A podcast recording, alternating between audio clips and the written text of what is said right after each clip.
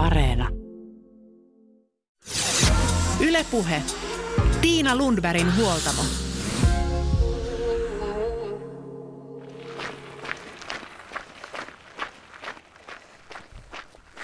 Lakaisetko ikävät asiat maton alle vai uskallatko nostaa ne esille? Jos nostat ne keskusteluun, miten teet sen? Ihmisten välinen vuorovaikutus kuulostaa joskus niin hankalalta, että ihmettelen, miten me tulemmekaan toimeen toistemme kanssa.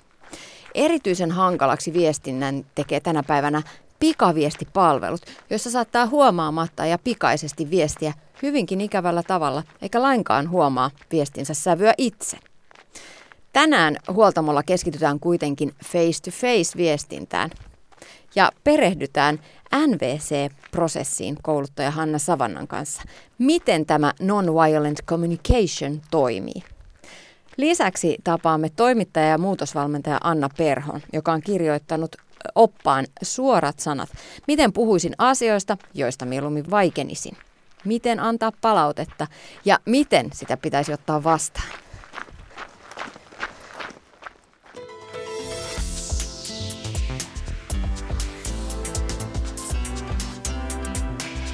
Puhe. Anna Perho, sä oot työskennellyt media-alalla 25 vuotta ja viime vuosina vahvasti olet siirtynyt valmentamaan yrityksissä, olet kirjoittanut erilaisia oppaita, joista viimeisin pureutuu vuorovaikutukseen.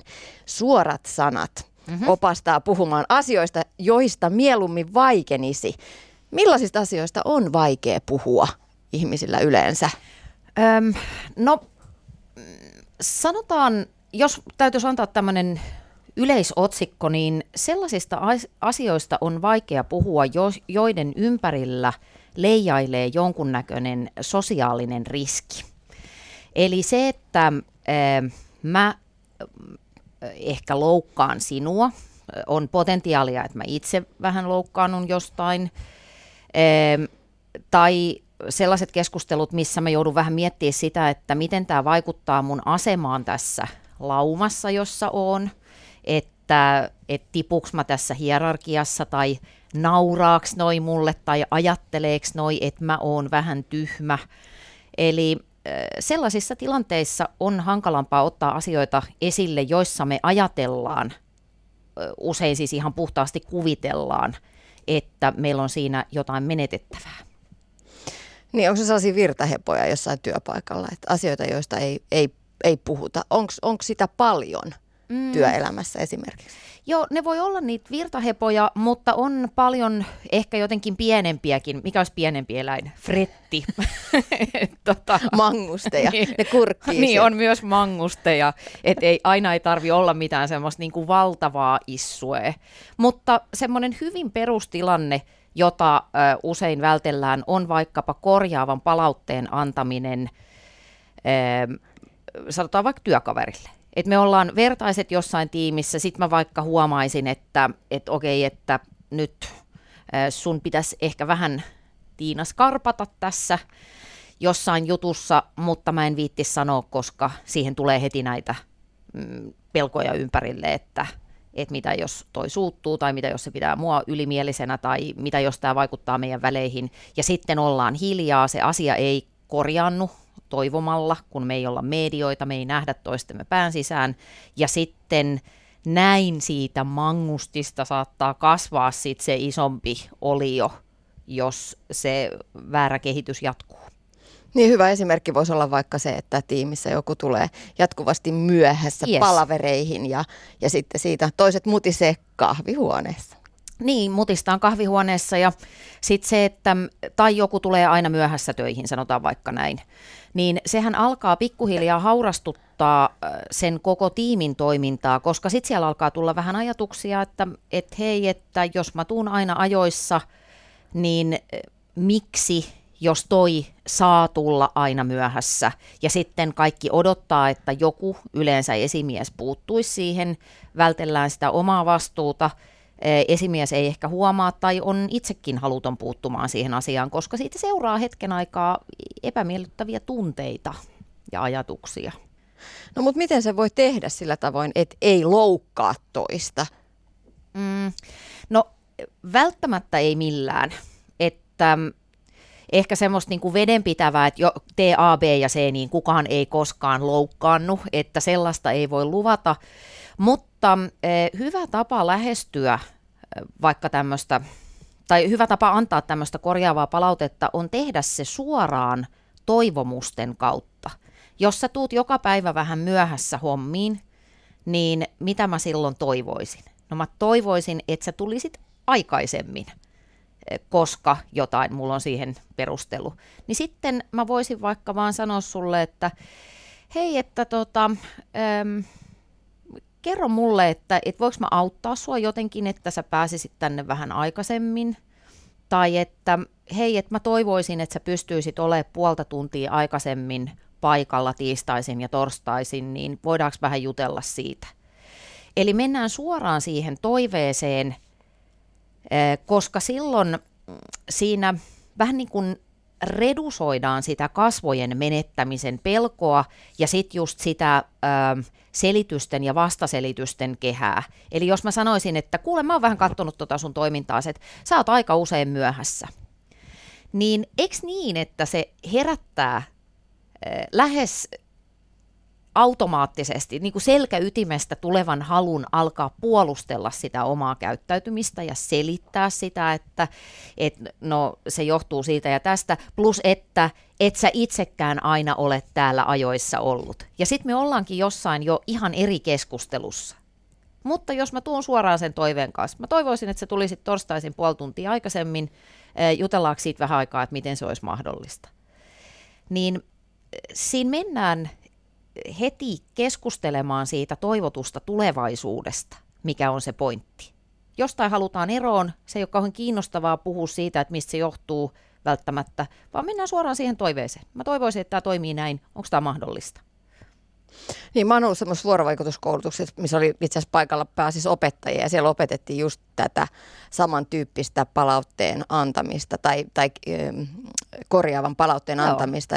Et pitäisi ekaksi sanoa se oma tunne, sitten se, mitä se toinen tekee ja sitten miten se vaikuttaa niin kuin minun itseeni. Eli vaikka, että mua hermostuttaa tunne, mm-hmm. kun sä puhut kovalla äänellä, Anna, aina täällä avokonttorissa ja mä en pysty keskittymään mun kirjoittamaan tekstiin mm. ja sitten mulla tulee virheitä. Eli siinä oli ne kolme kohtaa. Joo, mutta noistakin mä, mä ehkä jättäisin, se ei ole aina mahdollista ja se vaatii äh, treeniä ja ihan siis semmoista niin kuin valmistautumista, mutta mä ehkä jättäisin tostakin pois äh, sen ja sanoisin, että et hei, että olisiko mahdollista, että puhuisit vähän hiljempaa tai mitä se onkaan. Et että mm, siihen jäisi niin kuin vähemmän mahdollisuuksia tarttua niihin kohtiin, joissa mä tunnen kiusausta alkaa selittää. Mutta sinänsä mä oon kyllä sun kanssa samaa mieltä siitä, että kun siinä tilanteessa on tunteita läsnä, niin ne tunteet kannattaa niin kuin validoida. Kertoo, että mua, mua vähän hermostuttaa, mua vähän pelottaa, ee, sori, mutta mulle tulee tuosta vähän ärsyntynyt olo, että sä aina puhut mun päälle et ei yritetä myöskään teeskennellä, ettei niitä tunteita olisi siinä tilanteessa, koska ne on. No onko muita tapoja, muunlaisia metodeja tai, tai ihan sellaisia vinkkejä, että miten konfliktitilanteessa tai tällaisessa ristiriitatilanteessa voi puhua toiselle? Mm. No No tämä validointi on yksi, että kertoo vaikka, näähän on yleensä tosi vaikeita tilanteita.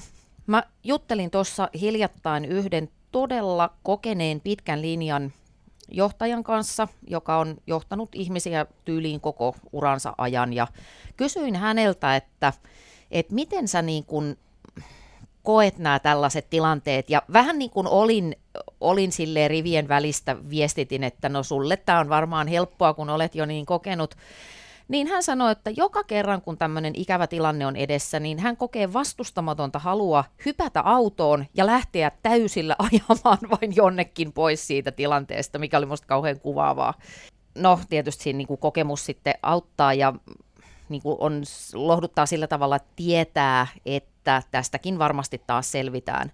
Mutta jos mennään niihin niin sanotusti vinkkeihin, niin kyllä se että mä kerron siitä, että tämä tuntuu musta hankalalta ottaa esille, mutta teen sen, eh, sen vuoksi, että ja sitten pitäisi näyttää niitä hyötyjä ja jotenkin muotoilla se niin, että se toinen osapuoli näkee, että tämä on toi, niin kuin tässä haetaan myös sun etua.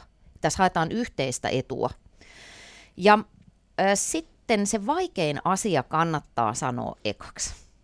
Kaikki meistä on ollut jossain semmoisessa kamottavassa keskustelutilanteessa, jossa sä alat aistia, että okei, nyt jotain pahaa on tapahtumassa, mutta se, joka on tämä viestin tuoja, niin se ei oikein niin kuin pääse siihen pointtiin, sitä pelottaa. Ja sitten siinä jaritellaan niitä näitä, ja se tunnelma menee koko ajan kummallisemmaksi. Sen sijaan, että sanotaan se vaikea asia ensin, ja sitten lähdetään purkamaan sitä juttua. Toi oli hyvä vinkki. Anna Perho, me, me ihmiset ollaan tosi erilaisia ja, ja sitten Joillain meistä on tapana oksentaa oma ikävä olo toisten niskaan. mistä se oma ikävä nyt johtuukaan. On ollut vaikka nihkeää kotona ja mm. lähetänpä sitten kollegoille kiukkusia viestejä ihan kaikista epäkohdista, ja jo, joita toiminnasta löytyy, ja haukun sama puoli maailmaa. Faktahan on, että ihmisen pitäisi oppia tunnistamaan ne omat tunteensa ekaksi, että nyt mua ahdistaa, ettei niitä mm. syökse toisten niskaan. Mutta jotkut toimii näin. Miten tämmöisen ihmisen kanssa pitäisi toimia? Mm. Niin, toi onkin, äh, se on paitsi tuhannen taalan kysymys, niin se on myös aika lavea kysymys, että kyllä mä lähtisin ehkä siitä ensin liikkeelle, että ihan kysyisin, että hei, että miten sulla menee? Että mulla on semmoinen fiilis, että viime aikoina sä olet reagoinut aika ärhäkkäästi meihin muihin tai että et mä huomaan susta, ihan mä teen vaan sen havainnon, että mä huomaan susta, että et sä vaikutat stressaantuneelta tai onko jotain, mitä auta mua ymmärtämään, että mitä sun elämässä tapahtuu.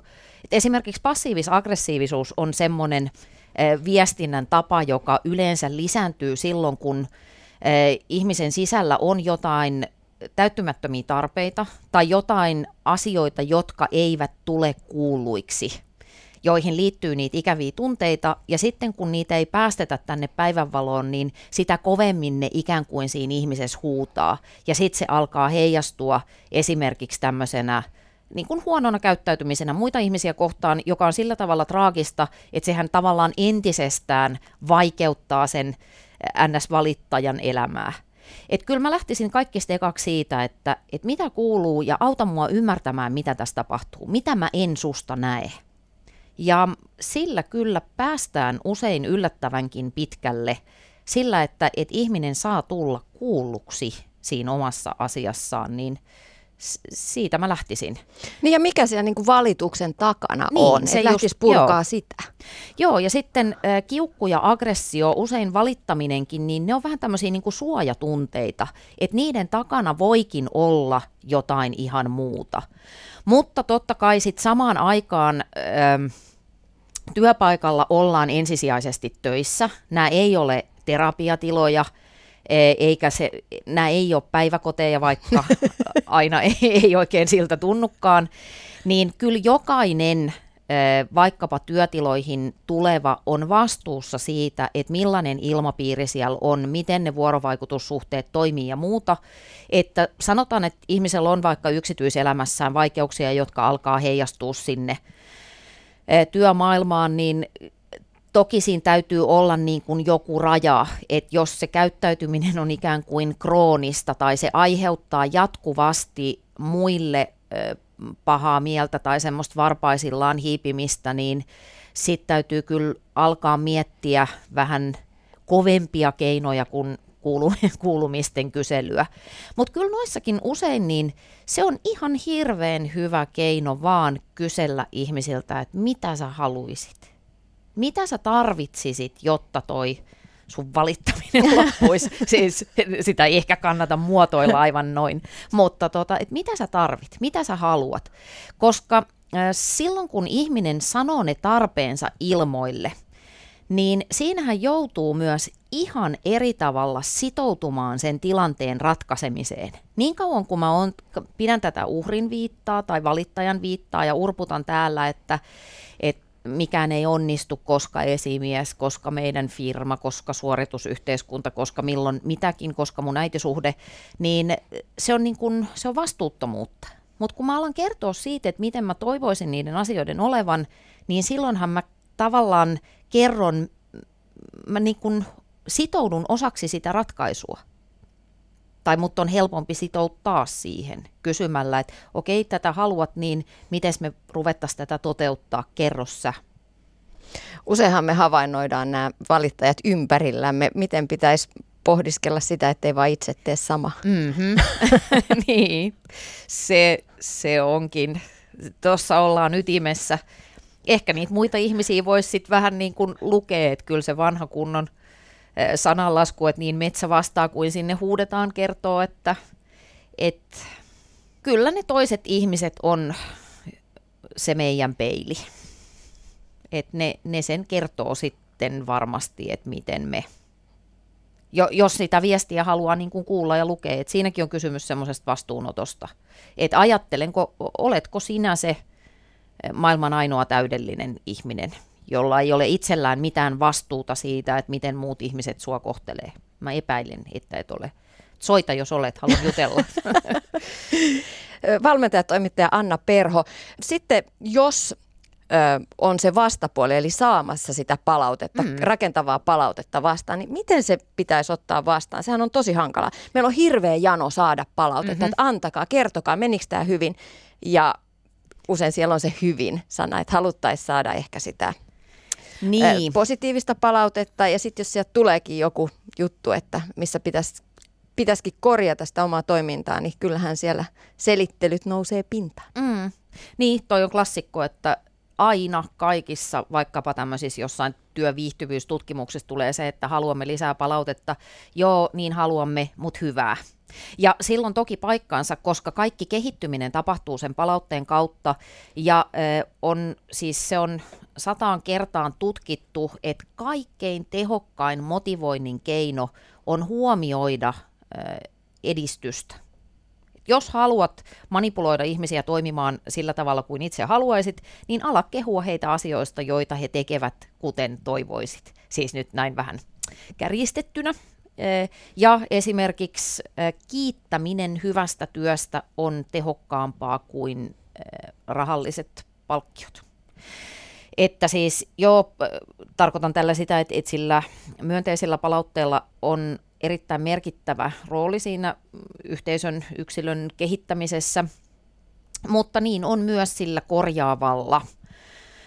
Siinä kyllä se vaatii vähän semmoista niin kuin meditointia ja sen muistelua, että et jaksaisi kuunnella loppuun. Et kuuntele ja mieti, että mitä se toinen siinä yrittää viestittää – arvattavasti hän haluaa pelkkää hyvää. Otetaan nyt tämmöinen niin romanttinen ihmiskäsitys tähän, että, että jos mä saan vaikka mun esimieheltä palautetta, niin hän antaa sitä sen takia, että tämä meidän yhdessä tavoittelemamme tulos ja työn jälki olisi parempaa. Kysymys on siitä.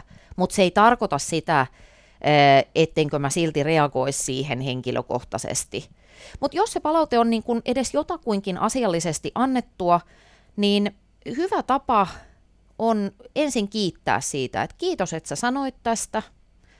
Ei ollut varmaan helppoa, olipas rohkeaa. Siinä vähän niin kuin rauhoittaa itseäänkin.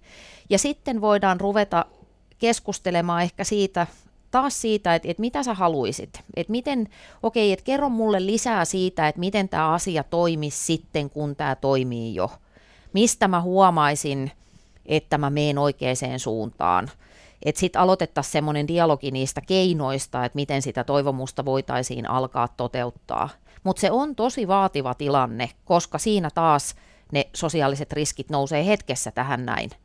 Ja mä tunnistan tämän itsessäkin, vaikka mä niin nyt kirjan verran viisastelen siinä, että juu, kiität ja arvostat kaikkia, jotka antaa, antaa sulle kritiikkiä, niin kyllä mä lähes joka kerran, kun joku antaa mulle korjaavan palautteen, niin ensin menee vähän niin kuin hartiat näin. Ennen kuin mä muistan, että hei, että tässä ollaan pyrkimässä tosiaan kohti jotain yhteistä, parempaa. Niin ja- toimintaa. Niin, ja se usein se kritiikki kohdistuu nimenomaan toimintaan eikä siihen ihmiseen. Mm, joo. Mutta me otetaan se henkilökohtaisena. Siinähän tulee joku oksennus kurkkuun ja Mm. sille, oh, mä oon huono ihminen ja, Joo. ja näin. Joo, siinä aktivoituu ihan semmoiset henkiin jäämis, tämmöiset atavistiset pelot, että kun me ollaan laumaeläimiä, se on klisee, mutta kun kliseet on totta, niin näin se on. Ja silloin, kun me vaikkapa kohdataan kritiikkiä, niin se aktivoi täällä meidän tiedostamattomassa semmoisen taistele pakene-tilanteen, että apua, mua ollaan erottamassa tästä laumasta. Mä joudun yksin tämän ulkopuolelle, aka kuolen. Ei me tietenkään ajatella, että jos nyt laskentatoimen Marjatta lähettää mulle, että pistäpä niitä kuitteja vähän, vähän tota useammin, niin eihän me ajatella tietoisessa mielessämme, että apua kohta tässä lähtee henki, mutta siellä, siellä sen tietoisuuden takana, niin siellä voi olla jo käynnissä tämmöinen häly, palohälytys. Niin, niin. Ja, ja vaikka se olisi siinä omassa avokonttorissa, joku tulee mm-hmm. sanoa, että ootko hiljaa, että, että täällä ei kukaan pysty keskittymään, koska puhut Joo. niin kovalla äänellä, niin kyllähän siinä sitten tulee takaisin hyökkäys, että mitä, siitä, mitä siinä valitat, että itse sä jätät aina noin kahvikupit ja sitä paitsi viime viikolla mä jouduin lähteä täältä pois, koska sä koska möllysit. sinä, jees. Ja tuossa on kyseessä niin sanottu kaksoisloukkaustilanne, eli tai vähän sen tyyppinen, että ensin tämä ihminen on kerännyt siellä kaiken rohkeutensa ja tullut sanomaan sulle, että et, sorru, että voisitko olla vähän hiljempaa, kun mä yritän tässä keskittyä, ja sitten sä kiität tästä palauttamalla, niin kuin alkamalla haukkua häntä, joka eh, ehkä seuraavalla kerralla, kun tämä henkilö miettii, että antaisiko jollekin palautetta, niin mm, mm, miten mulla kävi viimeksi. Ylepuhe. Tiina Lundbergin huoltamo. Näin edellä kertoi Anna Perho. Seuraavaksi tutustutaan sitten NVC-prosessiin. Non-violent communication. Rakentava ja myötäelävä vuorovaikutus opettaa meille rehellistä itseilmaisua ja empaattista oman itse ja toisten ihmisten kuuntelemista. Näin kertoo kansainvälisesti sertifioitu NVC-kouluttaja Hanna Savanna. Maailma paranee puhumalla. Se on lähtenyt siitä, kun sen on kehittynyt tämmöinen amerikkalainen psykologian tohtori Marshall Rosenberg. Ja hän on läht, lähti sitä jo 60-luvulla kehittämään. Ja se idea lähti niinku siitä, että hän huomasi, että mitenkä kauhean väkivaltaista ihmisten niinku ajattelu ja myöskin puhe on. Että monesti me ollaan vielä itseämme kohtaan paljon väkivaltaisempia kuin toisia kohtaan. Että se on varmaan niinku sullekin tuttu, että sitä itsensä niin kuin tuomitsee ja kritisoi niin kuin hirveän paljon julmemmin kuin omat kaverinsa. Ja että saataisiin niin kuin se ajattelusta itsemme kiinni, että silloin kun me ajatellaan tuomitsevia ja syyllistäviä ajatuksia, että me päästäisiin niitä niin kuin käsittelemään ja muuttamaan väkivallattomammaksi niin, että me keskitytäänkin meidän tunteisiin ja tarpeisiin. Niin, että jos otetaan esimerkkinä, tilanne tuli nyt mieleen vaan tällaiset vähän niin kuin ehkä negatiiviset ja aggressiivisetkin ajatukset. Vaikka auton ratissa, nyt on puhuttu mm. paljon niin kuin rattiraivosta ja tankoraivosta ja jalankulkuraivosta ja uima-allasraivosta, niin, sieltä, niin siellä se viestintä lähtökohtaisesti on jo negatiivista ja, ja julmaa ja kovaa, kun haukutaan niitä, että taas siinä tultiin eteen sössimään. Joo, niinpä. Että jos siinä kohdassa niin kykenisi rakentamaan itteensä yhteyden, että ennen kuin reagoi niin kuin suoraan siinä vihan vallassa tai ärtymyksen vallassa, että mistä siinä oikeastaan on kysymys. Että kun näkee, että joku toimii jollakin tavalla liikenteessä, mikä niin kuin itse triggeroi, niin sehän on monesti pelko.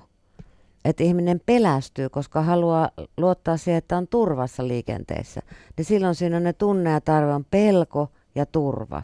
Ja jos mä oon niihin yhteydessä, niin mä en usko, että minusta niin kuin lähtisi kauhean semmoista aggressiivista toimintaa, kun mä tajuan, että voi vitsi, mä pelästyä, että mulla on niin tärkeää, että mä oon turvassa. Silloin mä pystyisin niin kuin ilmaisemaan itteeni rakentavammin sille ihmiselle, kun mä kertoisin sen tarkan havainnon, että miten se toinen toimi, mitä mä, nä, miten mä näin sen toimivan, vaikka tulevan mun eteen, missä oli tiukka väli minun mielestä niin kuin edelliseen autoon, niin siihen väliin tuli autollansa. Ja jos mä ottaisin sen puheeksen kanssa, mä kertoisin tämän havainnon ja sitten, että kuinka kovasti mä pelästyin, koska mulla on niin tärkeä luottaa siihen, että mä oon turvassa. Ja sitten mä voisin esittää pyynnön, mikä on tämä NVC-prosessin neljäs askel, että sopisiko sille tästä lähtien niin kuin kiinnittää enempi huomioon niihin turvaväleihin, mikä nyt on sitten niin ja niin monta metriä. Niin, eli NVC perustuu siihen, että tunnistetaan oma tunne ja tarve. Joo, kyllä. Jotta me pystyttäisiin sitten toimimaan omien arvojen mukaisesti. Koska jos mä hyppäisin se edellä olevan kuljettajan kurkkuun, niin mä en ollenkaan usko, että mä jatkossa olisi enempi turvassa. Eikö niin? Mm. Koska me just vihapäissämme ollaan niinku just ryhtymässä semmoiseen toimintaan, että me ei varmastikaan saada sitä, mitä me tarvittaisiin. Että sitten saattaa tulla jopa semmoinen niinku hetken kestävä semmoinen voiton riemu, että sainpahan sanottua suorat sanat, mutta se ei kyllä yleensä kanna kauhean pitkälle. Et monesti se sitten harmittaa jälkeenpäin ja kaduttaa, että miksi me tuommoista ruvettiin nyt toimimaan, että ei kauhean ylpeitä ainakaan yleensä itsestämme olla. Mm, Hanna Savanna, sä sanoit äsken, että NVC, jos sitä käyttää arjessa tai tämmöisissä tilanteissa, niin se koostuu neljästä eri askeleesta. Joo. Millaiset ne askeleet on?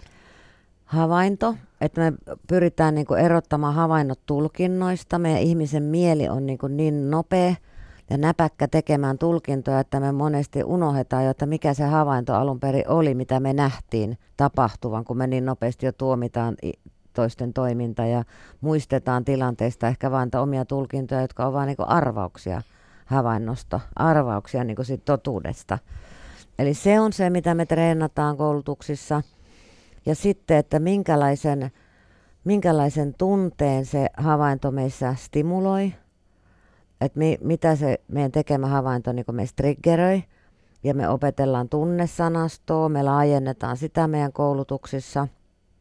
Sitten kun me ollaan yhteydessä siihen omaan tunteeseen, niin me mietitään vielä ja koitetaan rakentaa yhteys meidän tarpeeseen.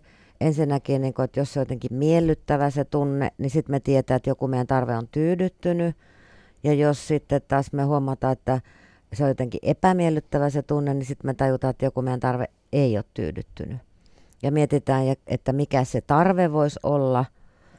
Ja onko se tyydyttynyt vai ei. Ja sitten tulee se neljäs askel, eli pyyntö.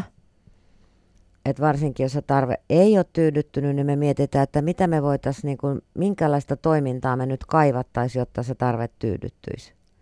Eli että pyytäisinkö mä jotakin itseltäni, pyytäisinkö mä joltain toiselta ihmiseltä, pyytäisinkö mä joltain ryhmältä ihmisiä ja mietin, että mikä olisi se konkreettinen pyyntö, minkä mä sitten esittäisin. NVC on siis vuorovaikutusprosessi. Mi- miten sitä voisi käyttää omassa arjessa? Mm. No, kun siihen liittyy myöskin se vuorovaikutus itsen kanssa, niin me opetellaan niin kuuntelemaan empaattisesti itseämme. Sitä me, sitä me nimitetään itseempatiaksi. Ja sitten me myöskin niin opetellaan harjoitella ilmaisemaan itseämme avoimesti ja rehellisesti ja väkivallattomasti. Niin, tässä jotenkin kun luke, lukee tai kuulee sanan non-violent communication, niin heti tulee mieleen vähän kuin ruu, tällainen kuin fyysinen väkivalta, mm. mutta tässä puhutaan myös siitä henkisestä väkivallasta, jota, jota vuorovaikutustilanteessa valitettavasti tapahtuu. Kyllä. Totta kai niin kuin fyysi, tämä auttaa niin kuin fyysisessäkin väkivaltatilanteissa – koska se toisen empaattinen kuunteleminen, joka ehkä on se kolmas juttu, että itsen empaattinen kuunteleminen, toisen empaattinen kuunteleminen ja sitten rehellinen itseilmaisu on niin kolme aluetta, niin monesti vaikka mä kuuntelen aggressiivista ihmistä, joka ehkä saattaisi kohta hyökätä minun kimppuun, niin kun mä kuuntelen sitä empaattisesti, niin se monesti niin rauhoittaa ihmisiä. Ja kun mä oon vaikka kouluttanut poliiseja, niin ne on sanonut, että se on ollut kauhean tärkeä taito, että mä, mulle on jäänyt mieleen yksi semmoinen iisalmelainen poliisi, joka sanoi mulle, että Hanna, kuule, se on tässä meidän työssä se puhela raahottaminen tosi tärkeä asia. Että sillä on niin, niin suuri merkitys, että mikä se meidän energiataso on ja kuinka rauhallinen ja rauhoittava meidän ääni sen lisäksi, että mitä sanoja meidän suusta tulee. Niin, sitten jos puhutaan ihan arjesta, ihmisten tavallisesta arjesta, niin me kaikilla on omasta historiasta opittuja puhe- ja toimintamalleja. Mm. Että tällaisessa tilanteessa toimitaan tällä tavalla, jotka tulee jotenkin selkärangasta, eikä niitä sen enempää ajatella. Mitkä on sitten tyypillisiä tapoja, jotka kannattaisi tiedostaa, tapoja, jotka saattaa vaikeuttaa vuorovaikutusta? No sä mainitsit tuon sanan tiedostaa, niin se on varmaan just se, että jos ei ole tietoinen, että mitä sanoja valitsee niin kuin ilmaista, niin se nimenomaan lisää sitä riskiä. Ja mä uskon, että kun me luullaan, että ne tulee jotenkin meidän selkärangasta ne sanat ja tavat reagoida, niin kuitenkin mä uskon, että se tulee aika paljon sitä meidän perhekulttuurista ja kodista. Että se on aikamoinen kulttuurin muutos sitten, kun päättääkin, että nyt tästä lähtien mä haluankin toimia omien arvojeni mukaisesti, enkä niin kuin mitenkä mä oon kuullut ja oppinut ja tottunut puhumaan. Ja että mä oon ainakin tosi iloinen siitä, että just siinä vaiheessa, kun mun la- omat lapset oli hy- hyvin pieniä, vielä muutama vuoden vanhoja, niin mä löysin tämän NVCn silloin, että miten niin kuin tosi merkittävä asia se on ollut niin kuin lasten kasvatuksessa ja oikeastaan kaikissa minun ystävä ystävyyssuhteissa ja suhteessa mun vanhempiin ja niin poispäin, että kykeneekin niin kuin ilmaisemaan nekin asiat, jotka on niin kuin hankalia, ilman että se jotenkin jännittäisi ja pelottaisi ja se niin kuin auttaa löytämään ne sanat, kun mä kerron niin kuin itsestäni, omista tunteista ja tarpeista. Millaisissa tilanteissa esimerkiksi pienten lasten kanssa itse olet huomannut, että nimenomaan, että jes, että nyt kyllä NVC toimii? Aa, No esimerkiksi konfliktitilanteissa ilman muuta, että koska nää, me harjoitellaan niin kuin myöskin näissä koulutuksissa sovittelua, eli autetaan niin kuin kahta osapuolta kuuntelemaan toisiansa ja kuulemaan ne toistensa tarpeet, niin mulla on varmaan niin kuin satoja tilanteita, missä mä oon niin kuin omia lapsiani sovitellut ja auttanut sitä yhteyttä rakentumaan niiden välille. Että sehän tässä se koko pointti on, että me se yhteys niin tunteisiin ja tarpeisiin niin johtaa siihen, että meillä on niin yhteys itseen. Ja sitten kun me kuunnellaan jotakin toista, vaikka mitä sanoja sen suusta tulisi, niin me pyritään kuulemaan ne tunteet ja tarpeet. Ja silloin me ollaan yhteydessä siihen toiseen ihmiseen ja tajutaan niin ihan solutasolla, että mitä siinä tapahtuu, kun meillä on itsellä ne samat tunteet ja tarpeet myöskin joskus. Kun ne on semmoisia universaaleja kaikille yhteisiä.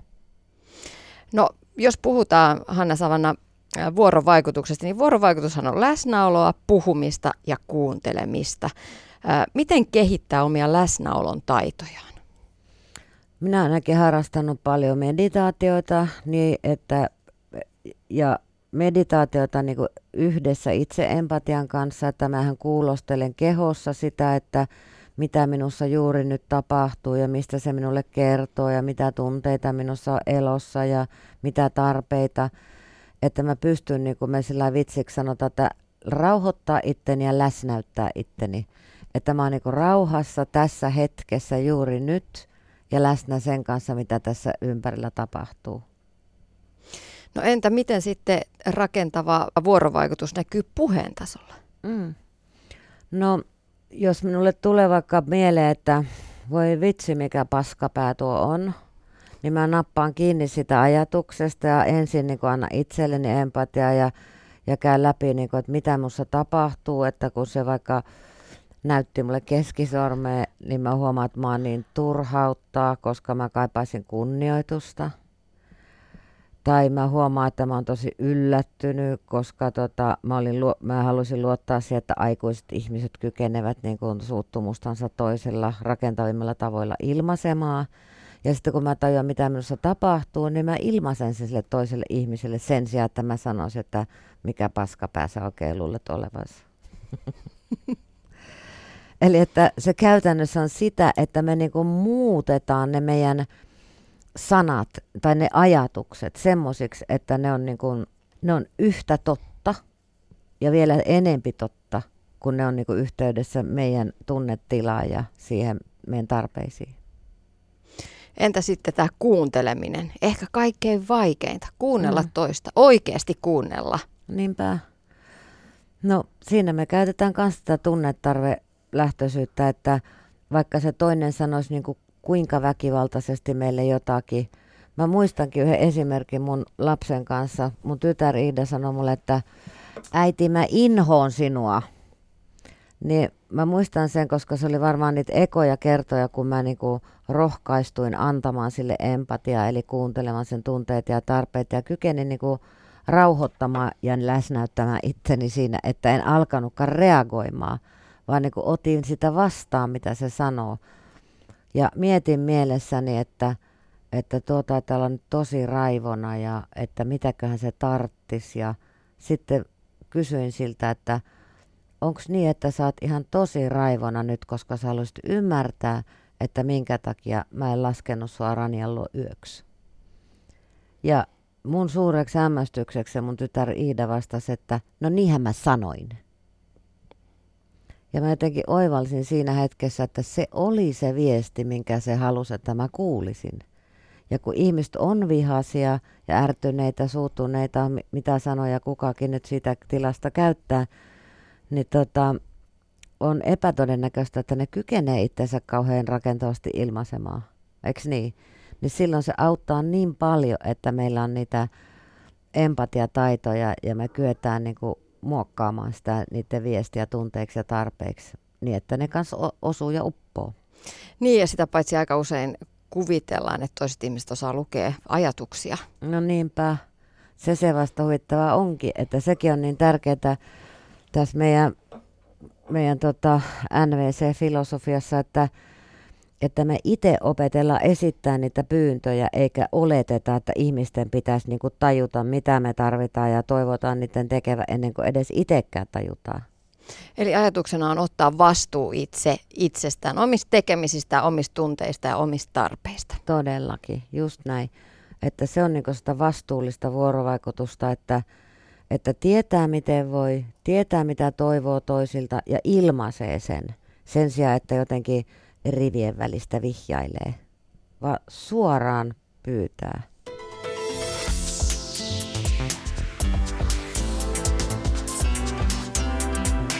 Yle Puhe. Näin totesi kansainvälisesti sertifioitu NVC-kouluttaja Hanna Savanna. Samoin toteaa uusimmassa kirjassaan Anna Perho, suorat sanat. Kerro suoraan, mitä toivot. Kukaan toinen ihminen ei ole ajatusten lukija, mutta kerro se ystävällisesti ja myötätuntoisesti. Kuinka paljon sitten esimerkiksi työmaailmassa on ongelmia vuorovaikutuksessa ja näissä vuorovaikutustaidoissa, joista niin paljon puhutaan? Näin vastaa Anna Perho. Yle Puhe. No kyllä mä koen tekeväni niin kuin yhdessä mielessä tämmöistä hautausurakoitsijan hommaa, eli hommaa, joka ei koskaan lopu. Että ei tarkoita sitä, että, että kaikkialla olisi jotenkin toivotonta tai kaikkialla niin kuin ollaan väärällä tavalla hiljaa jotenkin isosti, mutta et on nämä taitoja, joita pitää jatkuvasti treenata. Ja kun eihän, eihän meidän tarvitse katsoa kun vaikka omaa parisuhdetta ja miettiä, että, että kuinka paljon siellä olisi niin kuin sitä korjattavaa ehkä silloin tällöin näissä vaikkapa palautteen antotilanteissa, niin tajutaan se, että, että aina siellä, missä on koolla enemmän kuin yksi ihminen, niin – väistämättä tulee niitä hankalia tilanteita eteen. Et ei ole itse, tarkoitus, itse tarkoituksellista mm, niin kuin vältellä niitä konfliktitilanteita, vaan tietenkin on mielekkäämpää opetella taitoja, joilla niistä selviäisi. Mutta tuntuu usein, että helpommalla pääsisi, kun olisi ihan hiljaa ja Joo. jatkaisi sitä mutinaa vaikka kahvihuoneessa. Miksi ne asiat kannattaisi nostaa esille, eikä, eikä vaan sitten hiljaa mutista itsekseen kotona, että mm. taas se Sekin yksikin siellä. siellä. Joo. Niin, no nimenomaan se on helpompaa, tartun tuohon pointtiin, koska jälleen kerran niin meidän aivot ei tykkää siitä, että me tehdään vaikeita juttuja, saatika, että me mennään suinpäin vaarallisiin tilanteisiin. Eli just tähän, että mun, mun asema tässä hierarkiassa saattaa tippua tai mä joudun lauman ulkopuolelle. Tämmöisiä peruspelkoja. Niin kyllä aivot motivoituu aina siitä helpommasta vaihtoehdosta sen vaikean sijaan. Eli hetkellisesti onkin helpompaa olla hiljaa. Mä teeskentelen, että mä en huomaa, mä vaan oon hiljaa, mä väistän tämän tilanteen. Mutta yleensä se, mikä on tässä ja nyt helppoa ja tuottaa mielihyvää, niin pidemmällä aikavälillä se ei toimi. Eli tässäkin ollaan niin semmoisen lykätyn tarpeen tyydytyksen janalla oikeastaan. Ja sitähän se on, että, että jos mä en sano tästä asiasta nyt, niin kuvittelenko, että tämä lakkaa harmittamasta minua esimerkiksi, jos tämä sama juttu jatkuu puolen, puoli vuotta, niin harmittaako se mua vähemmän ensi vuoden maaliskuussa kuin nyt? Todennäköisesti ei, ja sitten se on kauhean epäreilua sitä henkilökohtaa, että jos ajatellaan vaikka töissä joku ei suoriudu työstään sillä tavalla kuin pitäisi, on joku alisuoritustilanne tai hän vaikka käyttäytyy säännönmukaisesti huonosti vaikkapa jotain tiettyä henkilöä tai ryhmää kohtaan, niin se välttämättä se ihminen ei edes itse tajua näitä puutteita. Ja silloin, jos kukaan ei uskalla antaa hänelle sitä korjaavaa palautetta vaikkapa, niin silloin tältä ihmiseltä viedään mahdollisuus kehittyä ja kasvaa siinä tekemisessään. Tässä on sekä itsekkäitä että epäitsekkäitä aspekteja, että miksi sitä palautetta kandee antaa. Niin, ja jos palataan siihen alun esimerkkiin, että meillä on työryhmässä henkilö, joka tulee jatkuvasti myöhässä, mm. ja jos, jos äh, hänen annetaan jatkossakin toimia näin ja sitten työryhmä rupeaa mutisemaan muut siinä ympärillä kahvihuoneessa ja sitten se pikkuhiljaa tosiaan se ongelma voi kasvaa ja kasvaa ja siihen tulee muita asioita, mm. että se ei tehnyt sitäkään eikä tätäkään Kyllä. ja se on myöhässä ja se ei suoriudu ja bla bla bla. Ja sitten sit tuleekin se iso Kyllä. virtahepo, joka voi rampauttaa koko, koko sen yhteisön toimintaa. Eli silloin ei kukaan selviydy kunnolla, koska Joo. kaikki energia menee siihen negatiiviseen mussutukseen. Niin menee ja sitten siellä voi olla ihan siis teknisiä tai niihin työprosesseihin liittyviä asioita, jotka alkaa niin kuin halvaannuttaa sitä toimintaa. Tai jos ö, me ei uskalleta kehi, niin kuin käydä avoimesti tämmöisiä kehittäviä keskusteluja porukan kanssa, että miten meidän toimintatapoja pitäisi muuttaa, miten jotain vaikka palvelua pitäisi muokata, niin sehän alkaa sitten loppujen lopuksi näkyä siellä tuloksessa. Ja sitten se, minkä takia tämä on myöskin niin fataali asia, on se, että erityisesti nykyisin on kauhean muodikasta ja hyvä niin. Toivon, että se ei jää ainoastaan muodiksi, vaan että tästä on tulossa niin kuin pysyvä osa yritysten ajattelua, niin puhutaan paljon arvoista, että meidän yrityksen arvot tai meidän johtamisen arvot ovat näitä ja näitä niin ne arvothan näkyy niissä vaikeissa tilanteissa nimenomaan.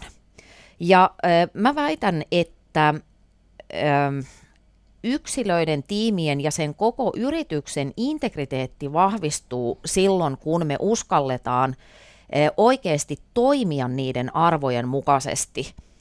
Jokainen tietää käytyään onnistuneesti päättyneen vaikean keskustelun tai keskusteluprosessin, että kuinka hyvä mieli siitä tulee. Eikö niin, että siinä tulee vähän niin kuin ryhti oikeenee ja ajattelee, että vitsi, että mä olinkin aika kova, että mä uskalsin sanoa tästä. Ja siitä tulee hirveän hyvä mieli, jos meillä on ensin ollut jonkunnäköinen erimielisyys tai konflikti, mutta että lopuksi me lyödään niin kuin kättä päälle, että okei, että tämä oli tässä. Niin sittenhän tulee ihan valtava mielihyvän tunne sen jälkeen. Ja se tunne skaalautuu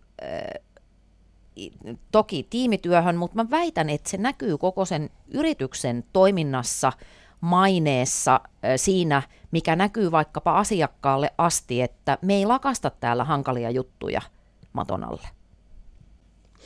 Lopuksi vielä Anna Perho, miten sitten opetellaan sanoa ei ettei tarvitsisi marttyyrinä kuljeskella, että aina minä, aina se olen minä, yes. joka täällä, täällä raataa ja puuttuu näihin asioihin. Mm, ihana kysymys.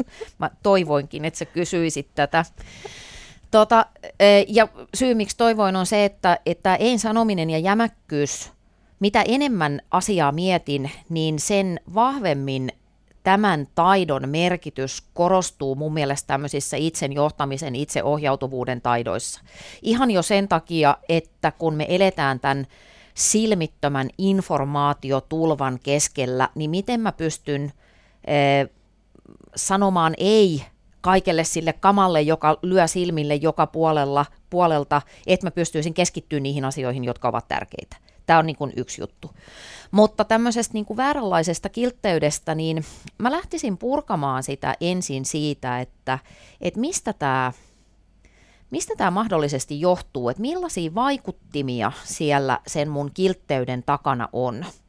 Ja siinä mulla olisi kaksi tämmöistä ikään kuin päätutkintalinjaa, joita mä lähtisin miettimään.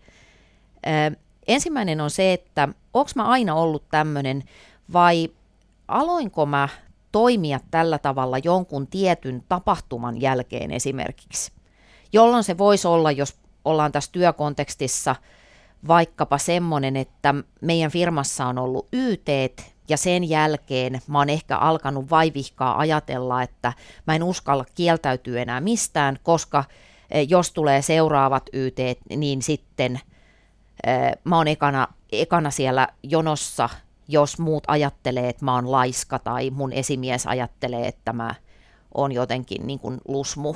Tai vaikea. Tai vaikea, niin. Et onko joku tämmöinen selkeä tapahtuma, jonka jälkeen mä olen alkanut käyttäytyä tällä tavalla, niin kuin itselleni toksisella tavalla. Tai sitten toinen juttu, että onko mä aina ollut taipuvainen niin kuin heti luopumaan niistä omista tarpeistani ja arvoistani, kun vaan joku keksii pyytää multa jotain. Ja silloin sieltä saattaa löytyä eh, ehkä semmoinen tietynlainen selviytymismalli, että voi olla, että mä oon esimerkiksi lapsuudessa oppinut siihen, että hyvä ihminen on sellainen, joka suostuu aina kaikkeen. Niin näitä lähtisin ensin vähän tutkimaan, että mikä, mikä saa mut toimimaan tällä tavalla aina ei tarvi olla niin dramaattista. Voi olla, että se on vaan vähän semmoinen niin kuin huolimaton tapa. Eli taas mennään siihen helppouteen, että sehän on paljon helpompi sanoa, että no anna mä hoidan. Ja usein tuntuu siltä, että no mä teen tämän itse nopeammin, kun mä alan sitten opettaa sitä toista. Mutta sitten me taas ollaan, kun vähän aikaa kuluu, niin mä huomaan, että hetkinen, että ei tämä olekaan ollut kauhean toimiva tapa, koska nyt mä oon sitten aina se, joka täällä on viimeiseksi. Ja sitten mä rupean niin kun olemaan vihainen muille siitä, minkä olen itse itselleni tilannut.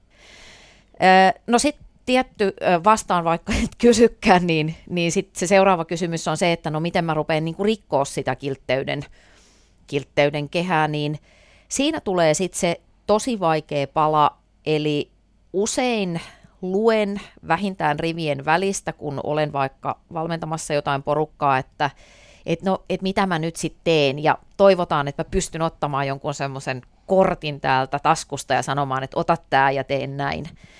Mutta se ei mene niin, vaan kun muutos on aina sen oman käyttäytymisen muuttamista, niin sitten täytyy alkaa kokeilla. Harjoitella. Harjoitella. Ja siinä täytyy muistaa se, että jos, jos suostuu sietämään vaikeita, hankalia tunteita, niin sit voi tehdä mitä vaan.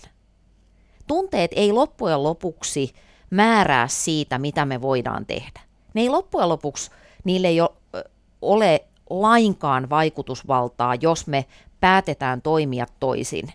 Tämä on helppo sanoa tai jo helppo tehdä, mutta siitä se lähtee, että mä koke, kokeile ensin jossain tosi pienessä asiassa, että sanot ei, ja sitten sen jälkeen suu kiinni. Ei mitään selityksiä, eikä semmoista, että no ehkä mä tai en mä nyt tiedä, tai hihihi, niin kuin tätä, vaan siis ei. Ja kylmästi ja puristat vaikka vähän pöytää ja hengittelet ja lasket sisälläsi 20, koska siinä tulee valtava kiusaus selittää sitä omaa käyttäytymistä. Mutta mitään muuta tietä ei ole. Sä et tule koskaan saamaan puhelinsoittoa jostain niin kuin kieltäytymisvirastosta, jossa sanotaan, että hei, että me ollaan kuule nyt katsottu, että sulla on vähän liikaa, että, että nyt sä saat näitä ei-seteleitä, että rupeat käyttämään näitä not gonna happen. Siinäkin täytyy taas ottaa se vastuu, ja se on vaikeaa ja, ja epämiellyttävää, mutta sen niiden vaikeiden tunteiden toisella puolella op, odottaa se vapaus, se, sen vastuun kantamisen, se pohjattoman hieno palkinto, ja siksi, siksi kannattaa kokeilla. Ja sitten jos puhutaan vuorovaikutuksesta ja ihmisten välisestä kanssakäymisestä, niin mun mielestä aika kiva ajatus on yleensä ihmisten mm. välillä se, että harvemmin kukaan haluaa sulle ihan oikeasti pahaa. No, Et ne on vaan ne asiat, jotka siellä velloo ja to, ihmiset eivät vaan ehkä niin kuin, kun ei nähdä toisten aivojen sisälle, niin ei voida tietää, että mitä siellä liikkuu. Totta, tosi hyvin sanottu, että, että yleensä me toivotaan toisillemme hyvää. Sitä ei usko, jos lukee e, iltapäivälehtien kommenttipalstoja, mutta ei, ei katsi lukea. et, et kyllä me yleensä niin kuin... Ainakin lähisuhteissa. niin, niin. Halutaan tosiaan toisille hyvää. Plus ollaan aika empaattisia, jos sille empatialle antaa mahdollisuuden. Mä muistelen niin suurella lämmöllä yhtä mun entistä pomoa, joka oli ehkä paras pomo, joka, mulla on ollut paljon hyviä pomoja, mutta hän oli ehkä näistä kaikista paras. Ja hänellä oli itsellään semmoinen tapa, hän eli silloin ruuhkavuosia, oli pienet lapset ja ne koko ajan oksensia oli kuumeessa. Ja heillä oli vanhan puutalon remontti siihen päälle ja ö, oma kasvava firma, eli kaikkea tapahtuu aika paljon hänen elämässään, niin hän usein aloitti palaverit kertomalla ihan parilla lauseella, että meidän lapset taas oksensi koko yön tai taas ne remppamiehet ei tullut. Ja jotenkin pelkästään tämän sanominen sai heti siinä jotenkin ajattelemaan, että mä haluan tehdä asioita tämän ihmisen eteen ja puolesta, plus että se antoi itselle myös mahdollisuuden olla epätäydellinen ja vajaa ja epävarma. Ja se on se kaikkein ehkä oleellisin avain siinä ilmapiirin kehittämisessä, että lopetettaisiin semmoinen niin täydellisyyden näytteleminen, kun se ei ole totta. Mä en tarkoita sitä, että täällä täytyisi kaikkien nyt niin kuin, oho, olla käsi otsalla ja voi, minä, minä olen niin hauras olento. En tarkoita tätä. Mutta siis pienillä eleillä ja tämmöisellä niin kuin kohtuu mitoitetulla äh, niin kuin empaattisella puheella luoda semmoista ilmapiiriä, että se on ihan ok, että me ei koko ajan olla 130 prossasia tässä tekemisessämme. Yle Puhe. Edellä haastateltavana oli toimittaja ja muutosvalmentaja Anna Perho. Niin, empatia ja myötätunto toisia ihmisiä kohtaan parantaa ihmissuhteita ja työilmapiiriä ja saa ihmiset myös auttamaan toisiaan. Huoltamon lopuksi tavataan empatiakoiraharjoittelija Tino, joka kulkee koulutuksissa NVC-kouluttaja Hanna Savannan kanssa. Maailma paranee puhumalla. Mm, millainen tapaus Tino on? Okei. Okay. No Tino on tuommoinen nuori tanskadogipoika, kaksivuotias. Ja tota, oikeastaan sen virallinen titteli on vasta empatiakoira harjoittelija koska tota, se on vasta niin lyhyen aikaa täällä maapallolla pyörinyt ja mun mukana koulutuksissa ollut. Ja hänen edeltäjänsä, joka oli myös musta tanskadokkipoika Nikke, niin hänelle minä olisin jo antanut sen tittelin empatiakoira. Tino on mulla paljon harjoitu, siis koulutuksissa mukana. Ja tota, mitä se Tino siellä ryhmässä tekee, niin ensinnäkin mä oon huomannut silloin ihan järkyttävän suuri merkitys että kuinka rennosti ihmiset ovat. Et mä rakastan sitä, kun koira tuo semmoista niinku lämpöä ja rentoutta ihmisryhmiin ja semmoista yhteyttä luontoon.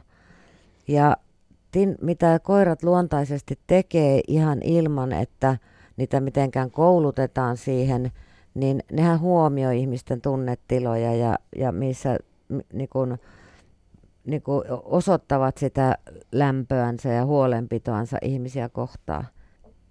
Sen mä oikeastaan vielä haluaisin sanoa, että se on jotenkin mulle kauhean ihana nähdä, että jos ihmiset on vaikka ärtyneitäkin, kun ne miettii niitä elämänsä tilanteita, ja Tino menee siihen, kun se huomaa, että jotenkin nyt niin kuin energiataso nousee tai se aistii ihmisistä jotain jännitystä. Jos se ihminen on vihainen ja se silittää koiraa, niin sille tapahtuu aika jänne juttu sille vihalle, että se alkaa niin kuin laantumaan. Että se tuo semmoista myöskin semmoista rauhaa ja lempeyttä ryhmiin. Tino on siis empatiakoira harjoittelija. Mitä on empatia, Hanna Savanna? No, me hyvin tarkasti se tässä nonviolent communication-prosessissa määritellään, että empatia on niinku taitolaji. Se ei ole mikään semmoinen luonteen piirre, niin kuin jo, joskus ihmiset sotkee, niin että joku on mukaan empaattinen ja joku taas ei.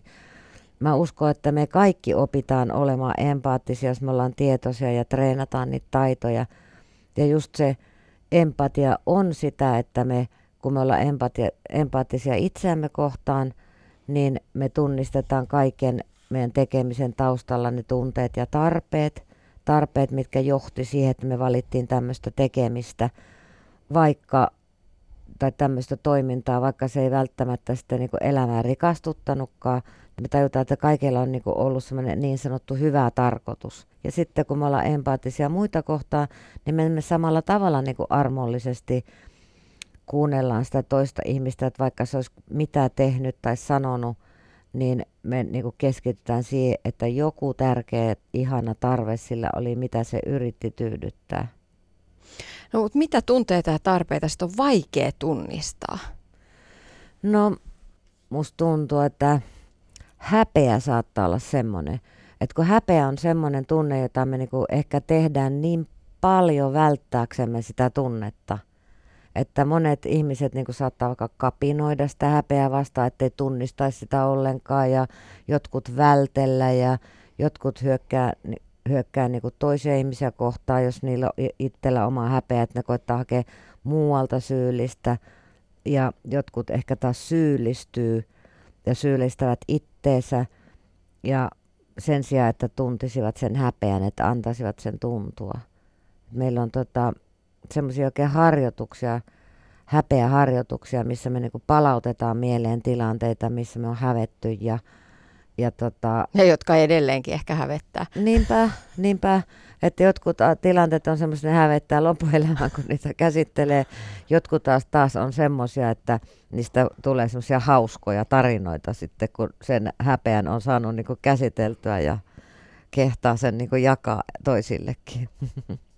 Mutta tänä päivänä nousee nämä empatiataidot monestakin suunnasta esille. esille. Mm. Mitä sä luulet, Hanna Savana, miksi just nyt puhutaan paljon myötätunnosta empatiasta?